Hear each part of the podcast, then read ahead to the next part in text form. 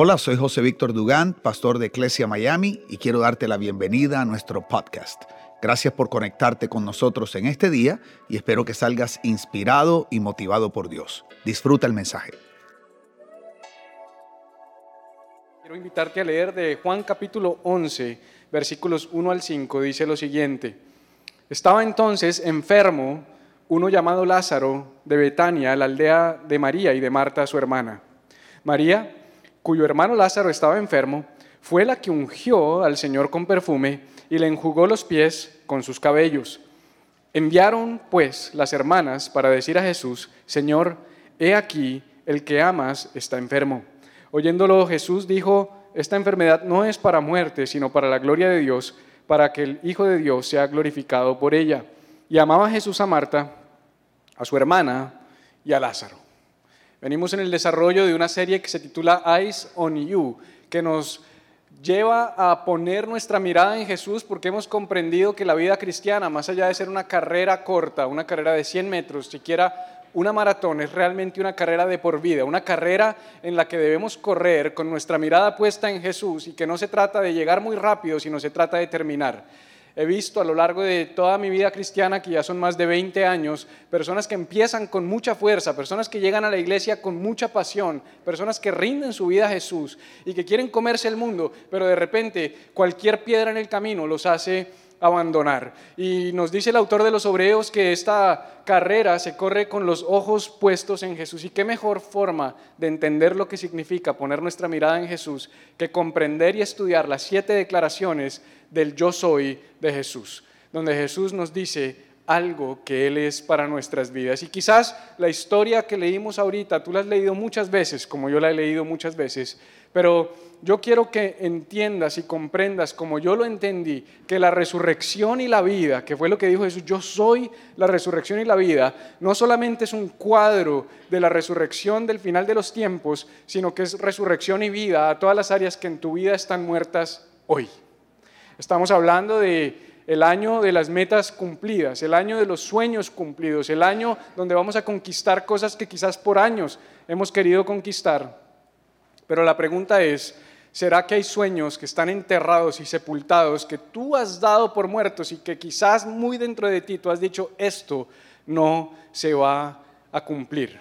Este sueño no era de Dios, este sueño ya no fue, esta situación es imposible que resucite. Hoy Jesús te dice, y me dice, yo soy la resurrección y la vida aquí y ahora. Yo soy la resurrección y la vida para todas las áreas de tu vida que necesitan un toque sobrenatural de mi presencia. Ahora, quiero antes hacer referencia a un principio que yo creo que, o a una realidad que yo creo que nos ha marcado y tiene que ver con la sociedad en la que vivimos, el mundo en el que vivimos, y aún la iglesia se ha visto permeada por este pensamiento, y es que vivimos en un mundo donde todo es por mérito, todo es por merecerlo.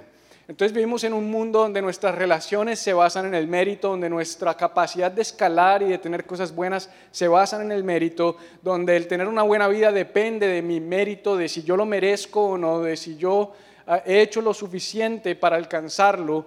Y fíjate que es un mensaje que nos viene a través de diferentes fuentes. Por ejemplo, cuando pensamos en la Navidad, viene toda esta idea de que si te portas bien, Santa Claus traerá buenos regalos. También le decimos a nuestros hijos, lávate bien los dientes, cuídate la boca, porque el día que se te caiga el diente tienes que ponerlo bajo la almohada. Y si es un buen diente porque lo cuidaste y lo limpiaste y lo dejaste allí, Ratón Pérez va a traer dinero. También la universidad nos dicen, estudia mucho, esfuérzate mucho, saca buenas notas para que consigas un buen trabajo. En nuestros empleos estamos en una constante carrera por sobresalir, por desempeño, performance. Qué tan bueno es tu desempeño determinará qué tan lejos tú vas a llegar. Y es difícil en ocasiones vivir en un mundo que está tan sumergido en la realidad de que todo es por merecimiento y llegar a la iglesia donde nos dicen no es por méritos, es por gracia. La pregunta es, ¿qué tanto realmente podemos separar esta idea? Yo creo que poco. De hecho, cuando llegué a la iglesia, recuerdo que mi relación con mis primeros pastores, líderes y autoridades espirituales se basaba en los méritos. Me decían que era por gracia, pero cuando yo me empezaba a relacionar con ellos, realmente yo empezaba a encontrar que había una forma de premiar y de privilegiar a aquellos que se comportaban y se desempeñaban mejor. ¿Cuánto oraste hoy? ¿Cuántos libros de la Biblia tú has leído?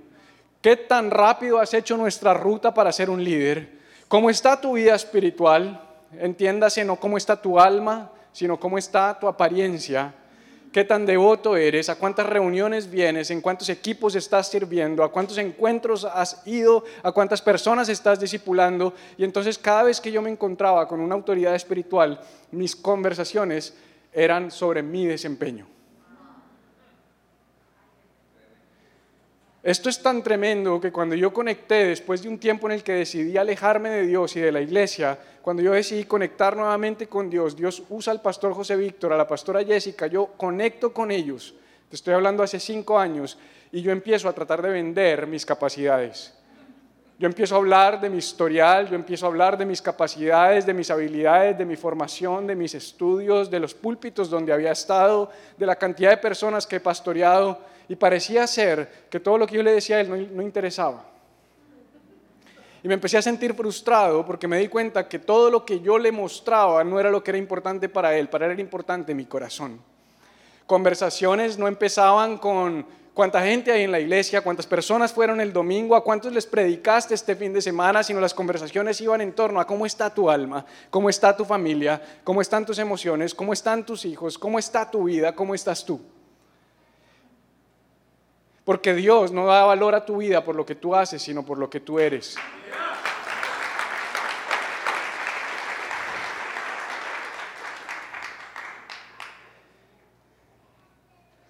Me di cuenta que la intervención sobrenatural de Dios en nuestra vida no está relacionada con nuestras acciones, sino que depende de su amor para nosotros, de su gracia hacia nosotros.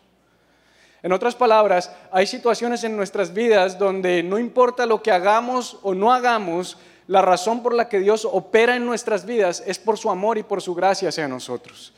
De pronto tú estás hoy aquí en una situación de esas como Lázaro, enfermo de muerte, y tú dices, yo necesito que Dios intervenga en mi vida. Yo necesito que Dios haga algo en mi vida. Yo necesito que Dios cambie esta situación, que intervenga en esta situación y que le dé la vuelta. Y sabes, yo me puse a pensar cómo sería nuestra conversación con Jesús si nosotros estuviésemos en el lugar en el que se encontraban Marta, María y Lázaro. Porque dice la Biblia que Marta y María estaban en una situación de crisis. Su hermano Lázaro estaba enfermo y estaba enfermo de muerte.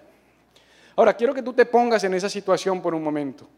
Una situación en la que alguien a quien amas estaba enfermo de muerte. Pero tú escuchas que Jesús, tu amigo Jesús, aquel que se ha quedado en tu casa, aquel que se ha relacionado contigo, aquel que ha venido a tu casa y que tú lo has visto sanar a otros, tú lo has visto hacer milagros, tú lo has visto manifestarse de manera sobrenatural sobre la vida de otros. Y te dicen, Jesús está pasando por este lugar. ¿Cómo sería tu mensaje a Jesús? En ese tiempo tenían que enviar un mensajero. Hoy en día tenemos WhatsApp.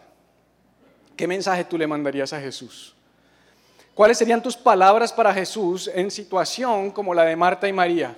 Dice el evangelista en el texto que acabamos de leer que María era la que había lavado los pies de Jesús con sus cabellos. En otras palabras, ellas habían hecho cosas por Jesús. Dice la Biblia en por lo menos tres ocasiones que Jesús se hospedaba en casa de Marta y de María.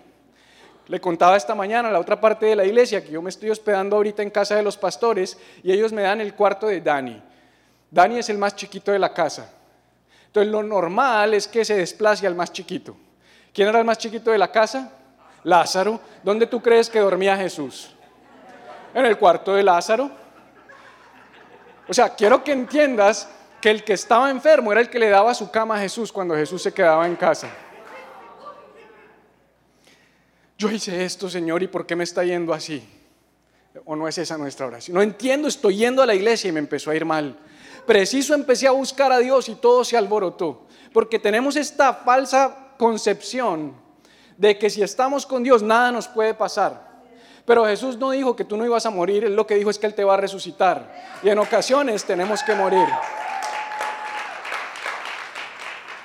Si yo fuera María, si yo fuera Marta, yo hubiera escrito un buen mensaje de esos bien convincentes que somos capaces de escribir los cristianos, de esas oraciones que son monólogos de nosotros a Dios, desconociendo las palabras de Jeremías cuando dijo, clama a mí y yo te responderé. ¿Cuándo fue la última vez que tu oración fue sobre escuchar la respuesta y no sobre decirle tus capacidades, tus acciones, tu buen cristianismo que vives? ¿Sabes cómo hubiese sido mi texto para Jesús? Señor, Lázaro, el que te ama, el que te da la cama, Señor, cada vez que tú vienes a casa, el que se sacrifica por ti, el que duerme en el suelo para que tú duermas en cama, el que ha hecho tantas cosas por ti, Jesús, y no, no quería mencionarlo, pero ¿te acuerdas la vez que rompí mi perfume para limpiar tus pies? ¿Te acuerdas la vez que con mi cabello me ensucié por tus pies? ¿Te acuerdas todas las veces que en casa te hemos dado de comer? ¿Recuerdas todas las veces que hemos sido buenos? En otras palabras, Señor, yo he sido un buen cristiano. Señor, yo voy a la iglesia cada domingo. Señor, yo te he servido con toda mi vida. Yo he renunciado a cosas tremendas por ti, Señor. Yo diezmo, yo ofrendo, yo soy un buen cristiano. Mira mi situación. Dime si no hubiese sido ese tu mensaje a Jesús. Ese hubiese sido mi mensaje a Jesús. Es más, tal vez ese es mi mensaje a Jesús cada vez que me encuentro en una situación imposible. Señor, mira todo lo que yo he hecho. Por favor, que eso hable delante de ti y actúa a mi favor. Pero no, esa no fue la conversación de Marta y de María con Jesús. Dice la Biblia en Juan 11, capítulo 3, versículo 3. Enviaron pues las hermanas para decir a Jesús, Señor, he aquí, el que amas está enfermo. ¿Sabes? No encuentro muchos otros pasajes en las escrituras que muestren tanta seguridad y tanta firmeza de lo que para una persona significa entender la gracia de Dios. Señor, el que amas está enfermo. ¿Sabes cómo debería ser nuestra oración? Señor, yo sé que tú me amas, haz algo en mi vida. Señor, yo sé que yo sé que es por tu gracia, haz algo en mi vida. Señor, yo sé que yo no puedo hacer nada y no es por lo que yo haya hecho, tú lo puedes hacer todo. Es más, ya lo hiciste todo, haz algo en mi vida. Porque es que la Biblia se trata del amor de Dios por la gente, no del amor de la gente por Dios. Las mejores historias bíblicas no se tratan de lo que otros hicieron por Dios, sino se trata de lo que Dios hizo por otros. Cuando tú dices que Abraham es el padre de la fe y uno va y busca qué fue lo que hizo Abraham para tener ese título, le creyó a Dios. Cuando tú miras qué fue lo que hizo David, le creyó a Dios. Cuando tú miras los grandes hombres de Dios y las grandes historias bíblicas que nos marcaron, no se trata de lo que estos hombres y mujeres hicieron por Dios, se trata de lo que Él hizo por cada uno de ellos. Y Él quiere seguir escribiendo esa historia en nuestras vidas. Pero Él quiere escribir una historia que no se trate de lo que tú hagas por Él, sino de lo que Él hace por ti. La Biblia trata del amor de Dios por nosotros y no del nuestro por Dios. Por eso nuestro versículo favorito, Juan 3:16, dice, porque de tal manera amó Dios al mundo. No dice que de tal manera amó el mundo a Dios. Desde el principio se ha tratado de Él, desde el principio se ha tratado de lo que Él ha hecho por nosotros. Nunca se ha tratado de lo que nosotros hicimos por Él. Pastor, pero entonces yo no tengo que amarlo, entonces yo no tengo que arrepentirlo. ¿Dónde me deja el mandamiento de amar a Dios? Eso es tan solo una respuesta de comprender que Él nos amó primero. Eso es tan solo una respuesta de entender que se trata de lo que Él hace por cada uno de nosotros. Y en esta historia, donde dice que Jesús se manifiesta como la resurrección y la vida, yo quiero que entendamos un poco lo que estaba sucediendo en este lugar. Dice la Biblia que Lázaro estaba enfermo. Y esa enfermedad me habla de una condición que va a llevar a la muerte. Y pudiera ser que hay áreas en tu vida que están enfermas. Pudiera ser que tu matrimonio está enfermo. Pudiera ser que tus finanzas están enfermas. Pudiera ser que tu alma está enferma, que tu paternidad está enferma, que tu relación con tus hijos o con tus padres está enferma, que tu relación con otros está enferma, que tu, que tu deseo de vivir está enfermo, que hay algo que ha sido tocado con enfermedad en tu vida y que es una situación que parece va a llevar a la muerte. En medio de esa situación, Marta y María apelan no a lo que ellas hicieron por Él, sino a lo que Él siente por cada uno de nosotros, que es amor. Y le dicen, Señor, aquel al que tú amas está enfermo. Y me llama la atención que dice la Biblia que Jesús intencionalmente decidió quedarse en el lugar donde estaba antes de ir hasta donde estaban Lázaro, Marta y María en Betania, cerca de Jerusalén. Jesús decide, ¿sabes qué? Voy a esperar un poco. Voy a dejar que muera. ¿Sabías que a veces Jesús deja que ciertas cosas en nuestra vida mueran para que no quede duda de que fue Él el que lo resucitó?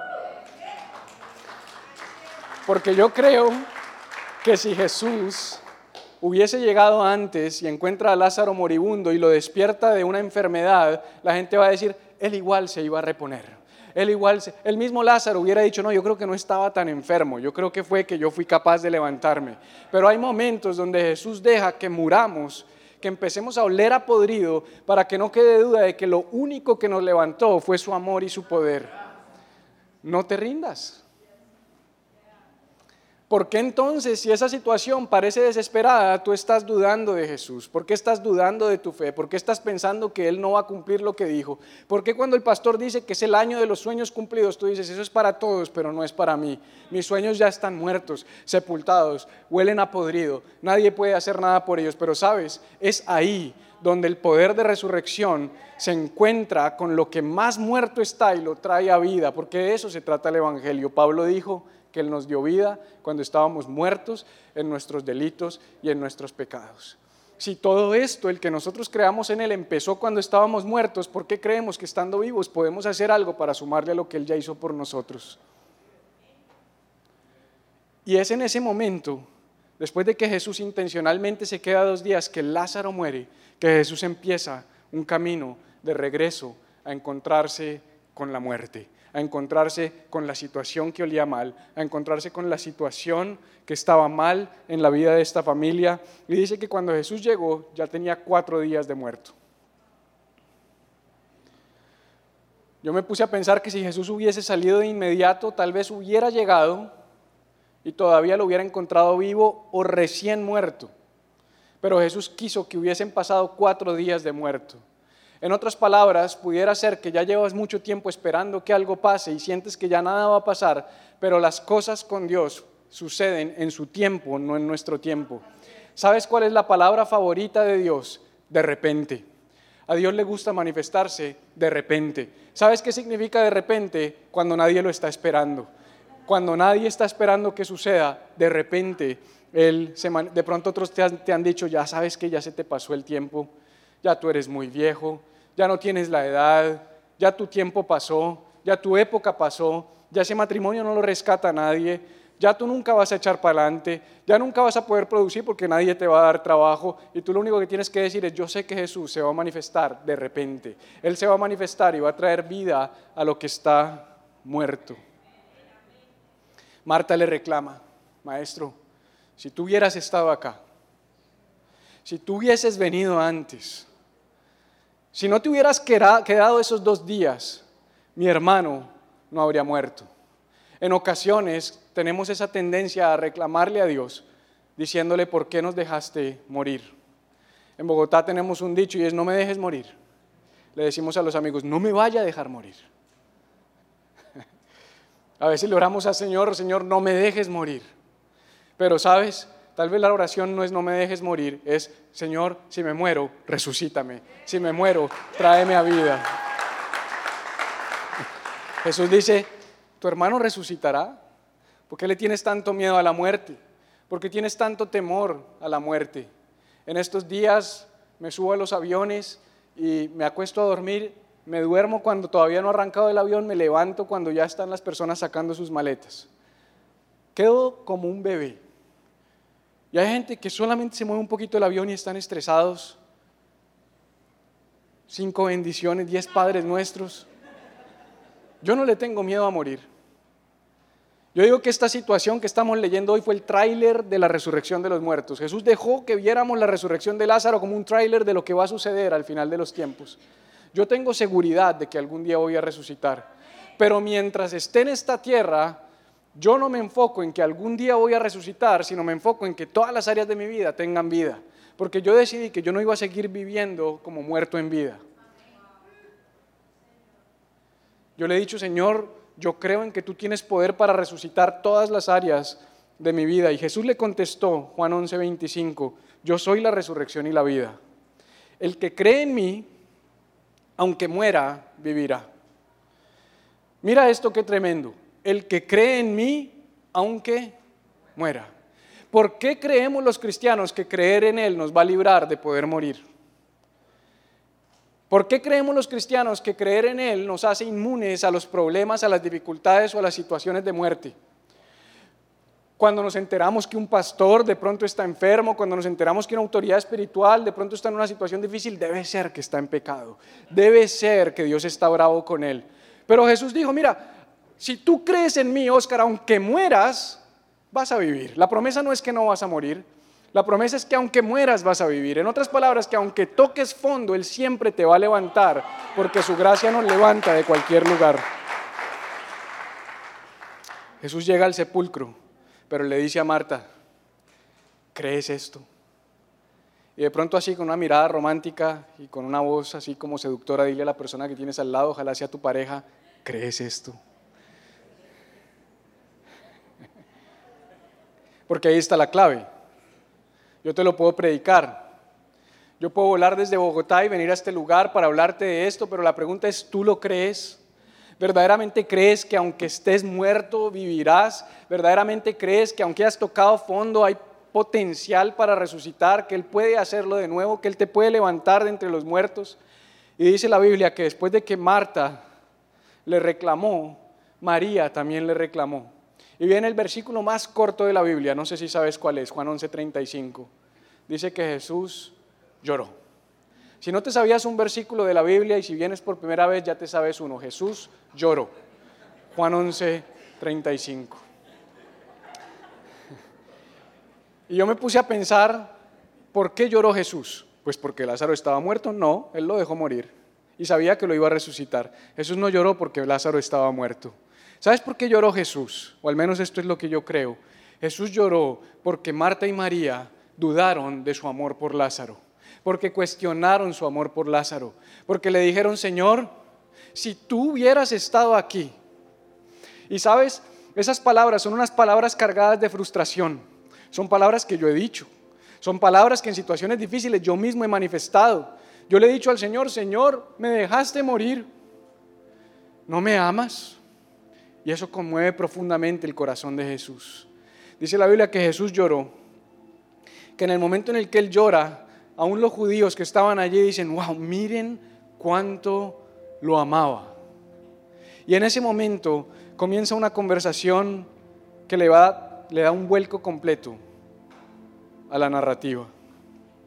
Dice en el 38, Jesús profundamente conmovido otra vez vino al sepulcro, era una cueva y tenía una piedra puesta encima.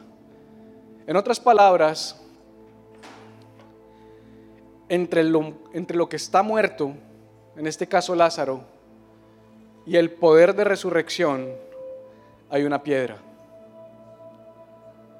Fíjate qué interesante esta imagen, porque Jesús viene por amor, Jesús se acerca por amor,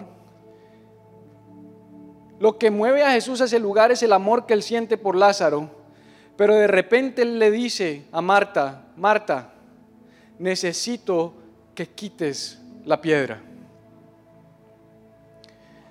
Yo quiero resucitar a Lázaro, pero esa piedra no me deja resucitarlo. Marta, tú tienes que entender algo.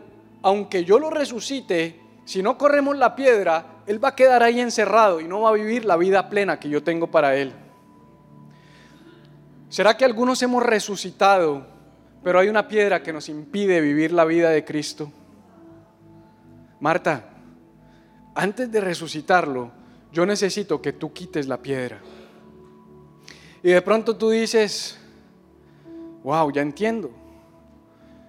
Estaba esperando que Dios haga algo milagroso, pero tengo una piedra encima. Hay algo que me corresponde a mí.